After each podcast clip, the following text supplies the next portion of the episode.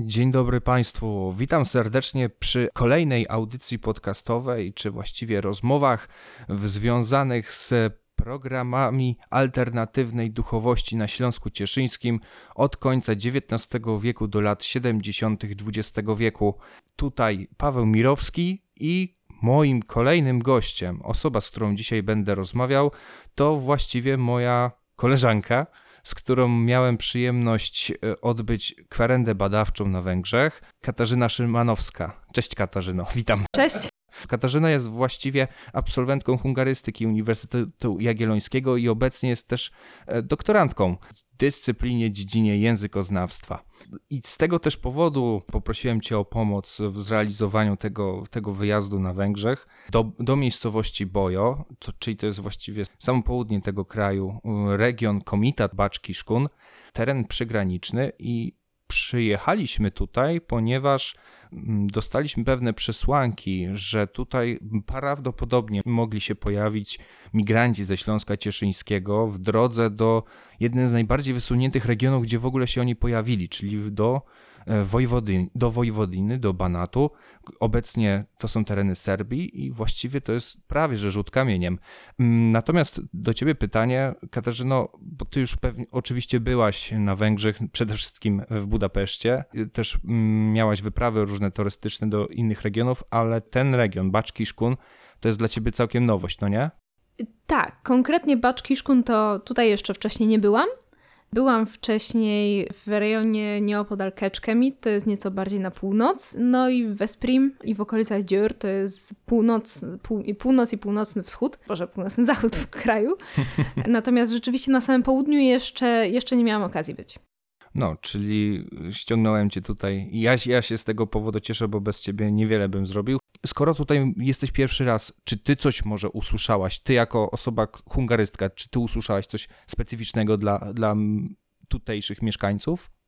Właściwie to nie. E, mam wrażenie, że to tutejszy dialekt jest, e, jeżeli jest to jakaś specyficzna odmiana języka węgierskiego, jeżeli daje się zauważyć pewne różnice, a których nie zauważyłam specjalnie, to na pewno nie jest bardzo odmienny od takiego języka ogólnego. Zwłaszcza, że myślę, że to też jest też takie wrażenie biorące się z tego, że tutejsi jednak byli nam bardzo życzliwi i w związku z tym, jak się orientowali, że jesteśmy z zagranicy, to mówili do nas głośno i wyraźnie. Więc myślę, że to też jest pewnego rodzaju ułatwienie. Natomiast poza taką charakterystycznym elementem zamieniania y na e i z powrotem, który właściwie jest z tego co, jeżeli dobrze pamiętam, bardziej charakterystycznym elementem y, ze wschodu na zachód, to jest główna, jak gdyby oś, na, na którym ta zmiana występuje. Jednakże z tym wcześniej już się zetknęłam, więc to nie było nic specjalnie nowego. Mhm. Przejdźmy teraz do clue naszej wyprawy, czyli do poszukiwań ludzi, którzy mogliby pochodzić ze Śląska Cieszyńskiego. Mm, ja zaczynałem, kogo mamy konkretnie szukać, od książki e, o tołtach e, Katarzyny Marcol, która właściwie poświęciła całą pracę właśnie w Serbii, odnajdując tę mniejszość, która miała silną tożsamość cieszyńską. Jednak tutaj nie wiadomo właściwie, czy tutaj by mieszkali jacyś ludzie o tożsamości polskiej. Zresztą spisy powszechne ostatnie pokazywały, że tutaj mieszkają właściwie tylko Węgrzy i było, istniało ryzyko, że spotkamy czysto zmadziaryzowanych mieszkańców, którzy nawet nie będą pamiętali, że mogą pochodzić skądś inąd. No i zaczęliśmy szukać właściwie po nazwiskach. Zebraliśmy zestaw nazwisk i zaczęliśmy od cmentarzy. Mm. To dla ciebie była nowa praca, taka terenowa. Poszliśmy do pierwszego cmentarza i było długo, dłu w żarze i upale było długie szukanie, no nie? To, to było rzeczywiście coś nowego, natomiast Y, natomiast też myślę, że to było takie znamienne pierwsze wrażenie. To znaczy to, że mimo wszystko na każdym z tych cmentarzy znaleźliśmy te nazwiska, a przynajmniej któreś z tych nazwisk, które szukaliśmy, to była w pewnym sensie zapowiedź tego, co później jeszcze też udało nam się znaleźć. No właśnie, ten zestaw nazwisk to charakterystyczne cieszyńskie nazwiska to miały być m.in. Polok, Poloczek, Potok, Cieślar, szukaliśmy nawet tych późniejszych. Ostatecznie zatrzymaliśmy się na Poliakach i Cieślarach, Czeslarach właściwie, gdzie to mogło sugerować, że oni pochodzą ze Śląska Cieszyńskiego, chociaż znaleźliśmy zupełnie jeszcze więcej nazwisk innych z innych krajów, ale mogłyby sugerować, że właśnie są z Czech, choćby Nowak, czy, czy nawet też Piliński, tak? Ale ty mi wyjaśniałaś, że był taki jeden charakterystyczny mm, grup. Jak nazywa się ten ten monument pamiątkowy, gdzie wygląda jak obelisk drewniany na cmentarzach węgierskich. To jest kopiafo. To jest kopiafo i to jest, jeżeli dobrze pamiętam, w tym momencie nie chcę się wygłupić, ale to jest tak naprawdę element taki seklerski. Nawet bardziej niż. Seklerzy, czyli? Węgrzy żyjący obecnie za, poza granicą Węgier na terenach obecnej Rumunii. Jeden główny cmentarz miał właściwie jeden ten kopiofo, bardzo rzadko się pojawiały, ale się pojawiały. Tak, ale w, w zależności od regionu, ja naprawdę mówiąc, spotkałam się też z tym, no, mówi, się, y, mówi się, że to jest taki, no to jest z jednej strony taki, taki symbol węgierskości, mhm. z drugiej strony to można, można teoretycznie powiedzieć, że to rzeczywiście jest cecha charakterystyczna pewnego regionu. Natomiast ja widziałam zdecydowanie więcej przykładów tego, tego typu nagrobka, y, właśnie ustawionego jako monument pamiątkowy, zupełnie gdzie indziej, na właściwie na południowej Słowacji. Tam rzeczywiście na cmentarzu przykościelnym stały kopiacho jedna obok drugiej. Kto jeszcze nie do końca pamięta, właśnie Węgry były znacznie większe przed I wojną światową. Dlatego też e, te kopiofo można znaleźć na Słowacji. E, rozumiem, skoro pochodzili seklerzy z Rumunii, to też właśnie na terenach współczesnej Rumunii.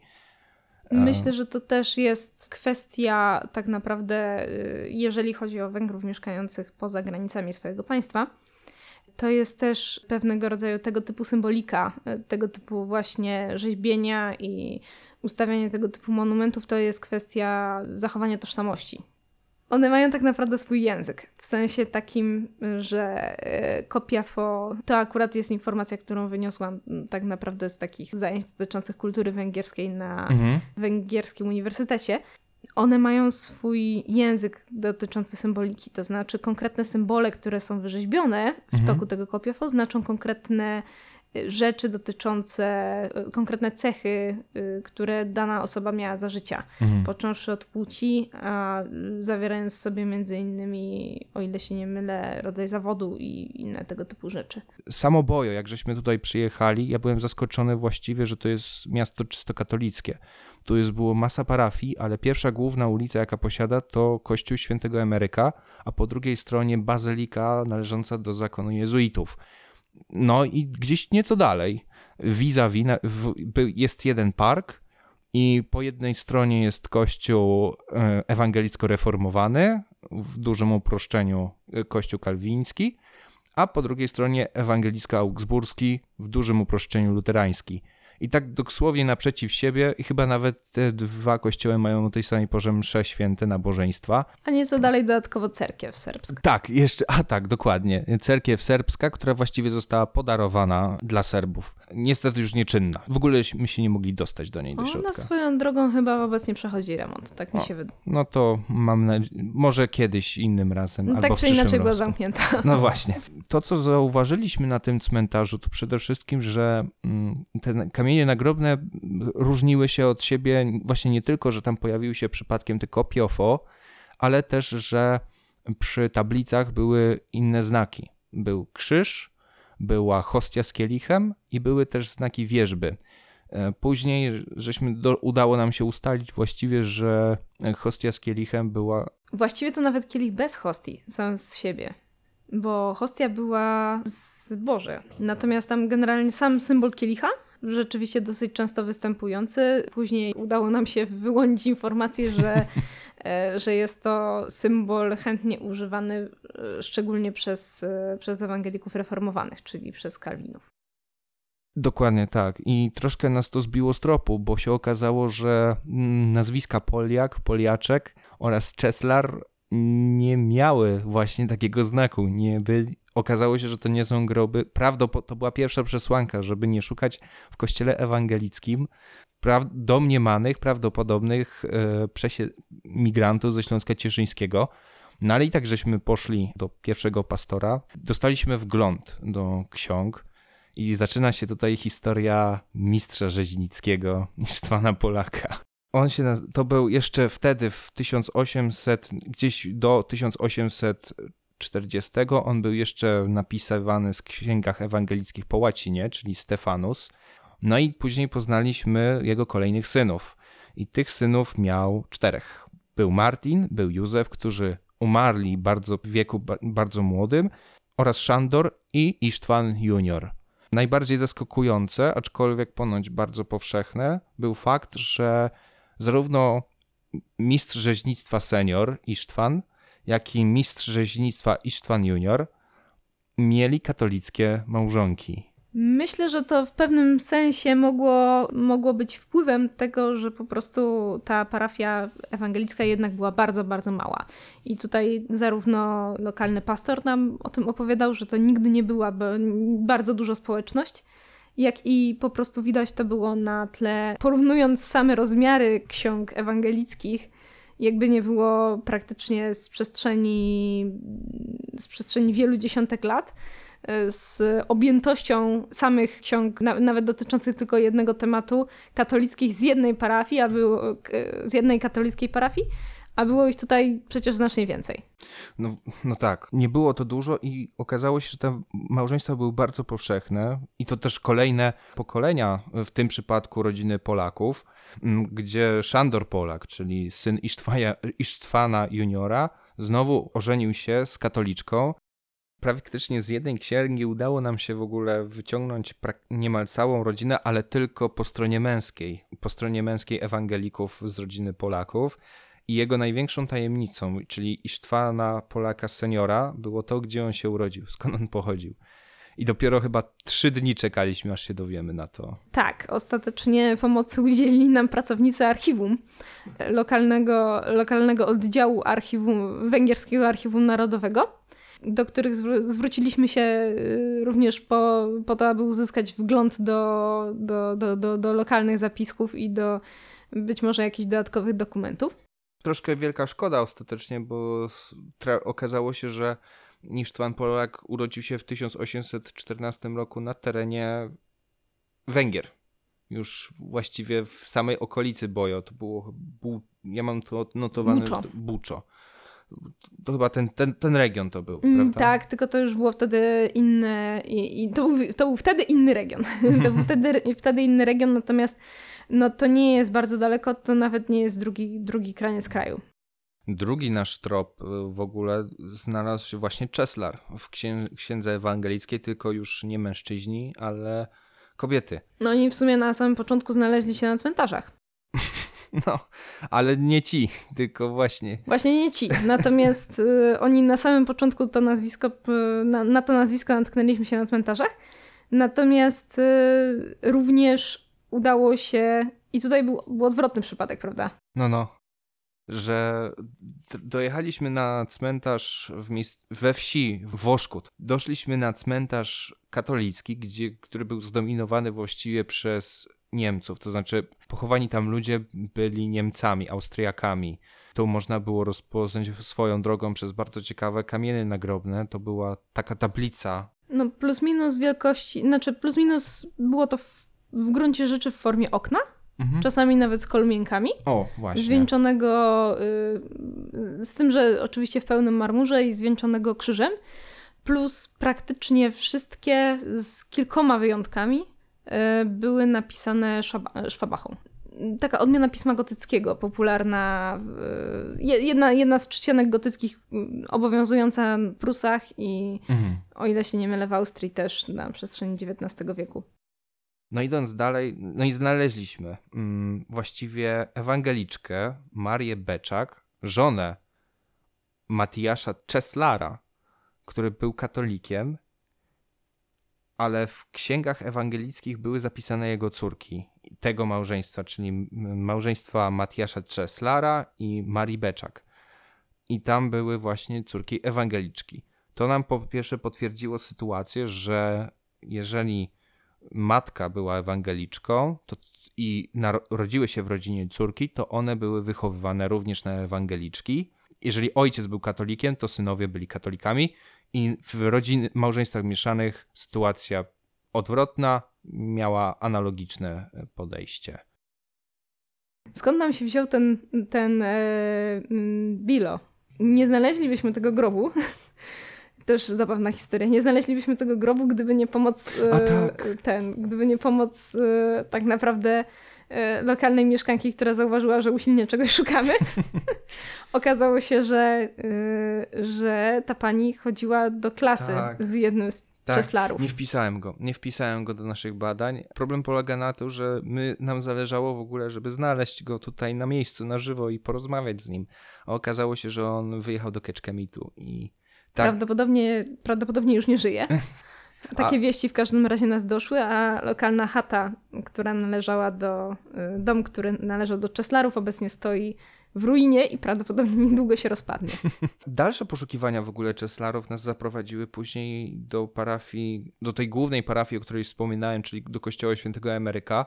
Tam znowu mieliśmy wgląd do ksiąg i znaleźliśmy tam całą serię Poliaków, Poliaczków i Czeslarów. Chyba jeszcze więcej niż w księgach ewangelickich, Dokładnie. chociaż mogło to zależeć również od, od, obję- od czystej objętości tych ksiąg i Z jednej liczby strony- osób. Tak, i z jednej strony w ogóle to było fascynujące dla mnie, że jest ich tak dużo, a z drugiej, ale przecież oni mieli być ewangelikami, oni mieli pochodzić z regionów Wisły, ze Śląska Cieszyńskiego, mieli być innego wyznania chrześcijańskiego i w ogóle tak zastanawiam się, jak w- mogło do tego dojść, że tak się pozmieniało.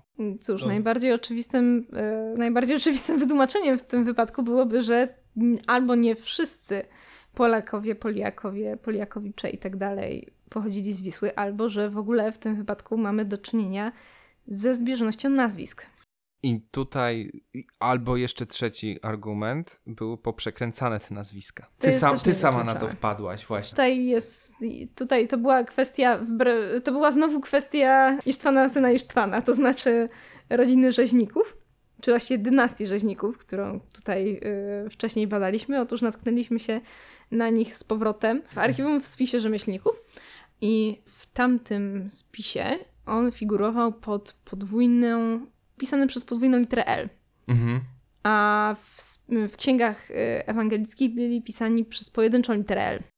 Jest jakieś źródło takie, takiej zmiany że, u Węgrów, czy coś takiego, to jest takie problematyczne, że oni zawsze, e, że tak zmieniają trochę, znaczy oczywiście to było ze słuchu, ale jeżeli ktoś powie Polak, to co jest takiego dziwnego, że oni muszą dodawać dodatkowe L, Polak na przykład, właśnie. Właśnie nie muszą.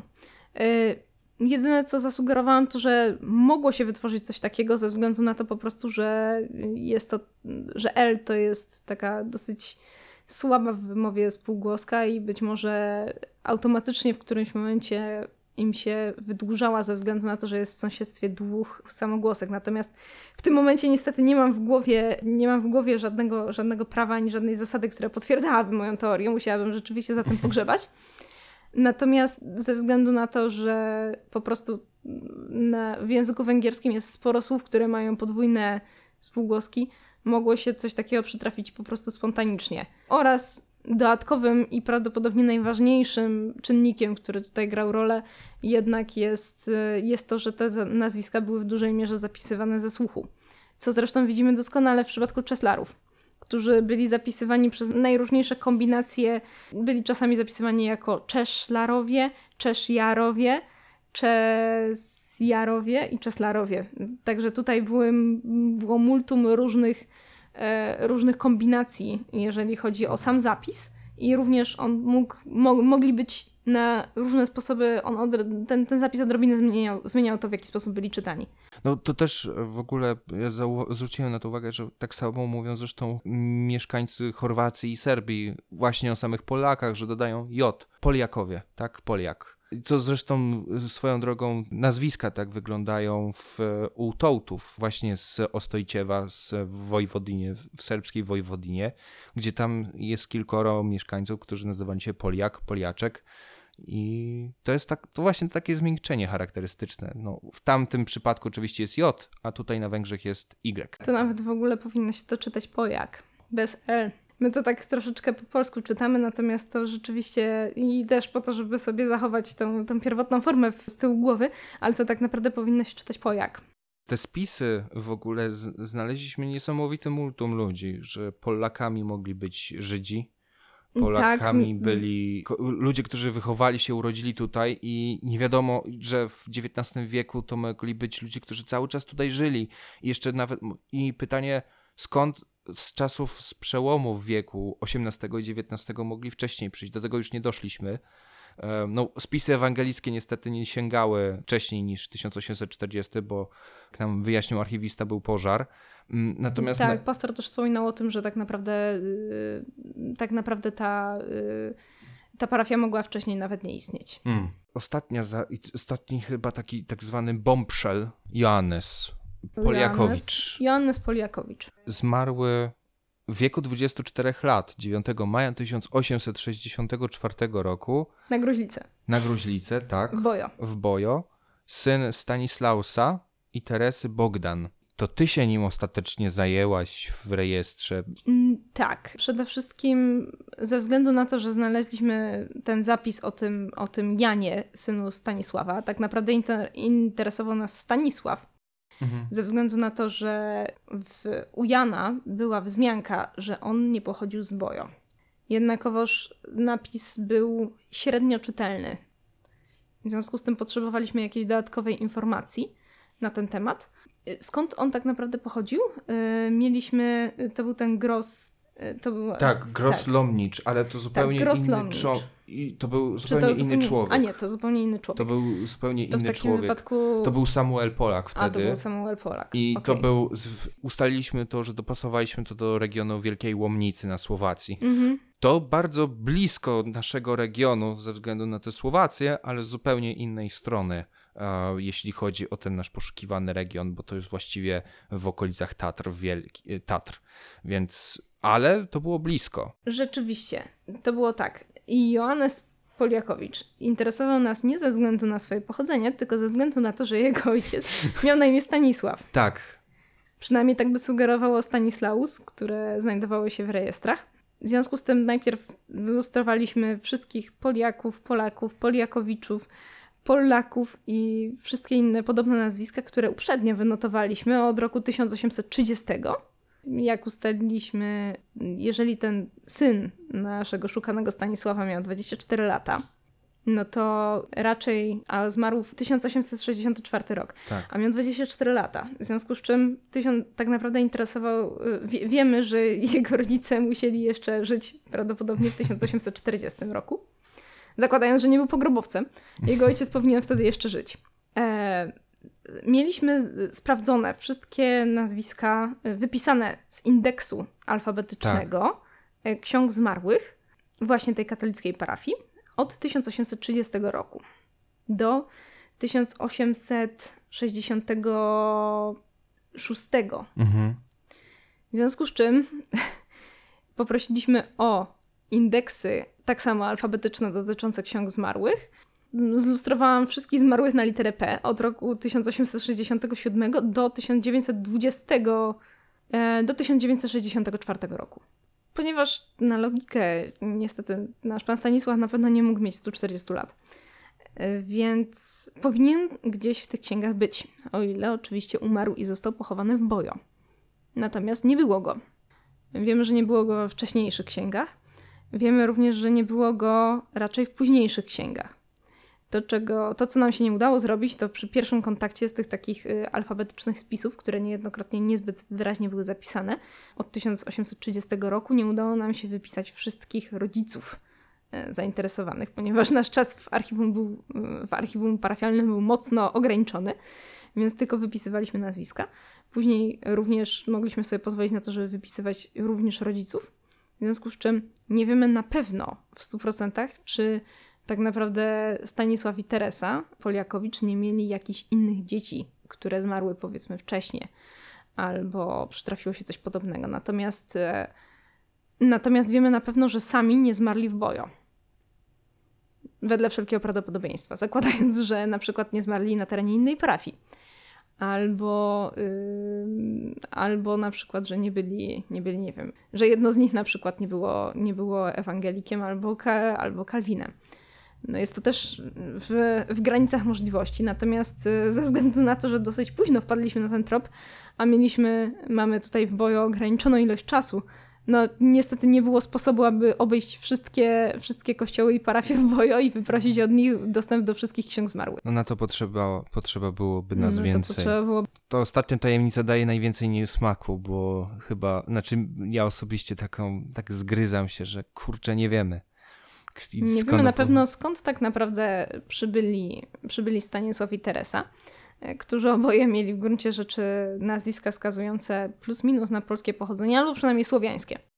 To wcale nie jest jeszcze do tej pory wykluczone, że pochodzili z terenów dawnej Rzeczpospolitej. Nie, nie, nie, nie mamy jednoznacznego potwierdzenia, bo nie mamy też twardych dowodów na to, że kolejne wcześniejsze pokolenie żyli w Bojo właśnie, te, właśnie sam fakt, że te, te rodziny, te, te taka, obudziliśmy jakąś taką pamięć o ludziach. Chciałbym przypomnieć, że część tych cmentarzy w ogóle, części stare historyczne cmentarzy w ogóle zostały jakby, za, zapuściły się bardzo, nie? W niektórych, y, tutaj to była taka pewnego rodzaju też ciekawostka, że praktycznie na każdym cmentarzu przytrafiały się jakieś zdecydowanie opuszczone groby, ale pomimo tego, że później dostaliśmy informację, że na przykład ten cmentarz na, na Kalwarii mhm. E, na którym byliśmy, generalnie ma status takiego trochę opuszczonego cmentarza, to znaczy, że nie chowa się tam już, już, już nowych zmarłych. Były tam zdecydowanie zadbane groby, natomiast y, tam konkretnie ta część, która została nam opisana jako część kalwińska, o ile się nie mylę, tam z, jak gdyby w tym punkcie najdalszym, najdalszym od Kalwarii ona była e, no ona jest w stosunkowo opuszczonym stanie, takim, takim mocno, mocno zaniedbanym. Podejrzewam, że do, do ogólnego tego wrażenia też przy, mm, przyczynia się to, że tutejsza ziemia jest taka lekko piaszczysta, w związku z czym e, no, łatwo się tworzą nierówności też. Mieliśmy jedno znalezisko w postaci odosobnionej, bardzo odosobnionego przykładu nazwiska zapisanego jako Pilch. Tak, i które swoją drogą w, w obe, współcześnie w Wiśle jedną z głównych nazwisk, czyli Pilch. To, to jest tutaj widać, widać etymologiczne prawdopodobieństwo, że to rzeczywiście zostało po prostu prze, mm, przefrazowane i na y. No jest to w miarę, w miarę, w miarę, w miarę prawdopodobne, że to no. po prostu stąd pochodzi. Zwłaszcza, no. że kończy się na CH. Co nie jest no właśnie, no właśnie. Co nie jest charakterystyczne no, dla nazwisk Węgier. Plus y, to nazwisko właśnie pojawiło się w którymś momencie bodajże w księgach ewangelickich tak, jeden, jednokrotnie. No dosłownie właśnie. jednokrotnie i właśnie było bardzo odosobnione. Nie natknęliśmy się później na nie ani razu w księgach katolickich. E, do ksiąg reformackich nie zdążyliśmy uzyskać dostępu. Natomiast o ile się nie mylę, na cmentarzach również ono się nie przewinęło w żadnym tak, miejscu. To, był, to było też trudne właśnie dopisywanie kamieni nagrobnych, grobów do konkretnych osób, ze względu na zbyt duży, zbyt, na ogromną ilość e, osób, jakich znaleźliśmy w rejestrach.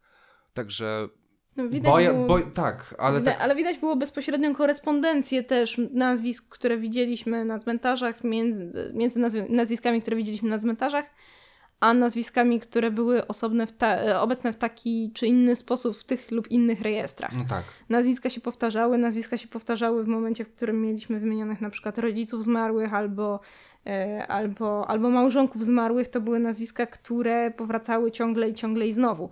Więc widać e, tutaj, że w większości wypadków e, tutaj te takie większe familie nie giną łatwo.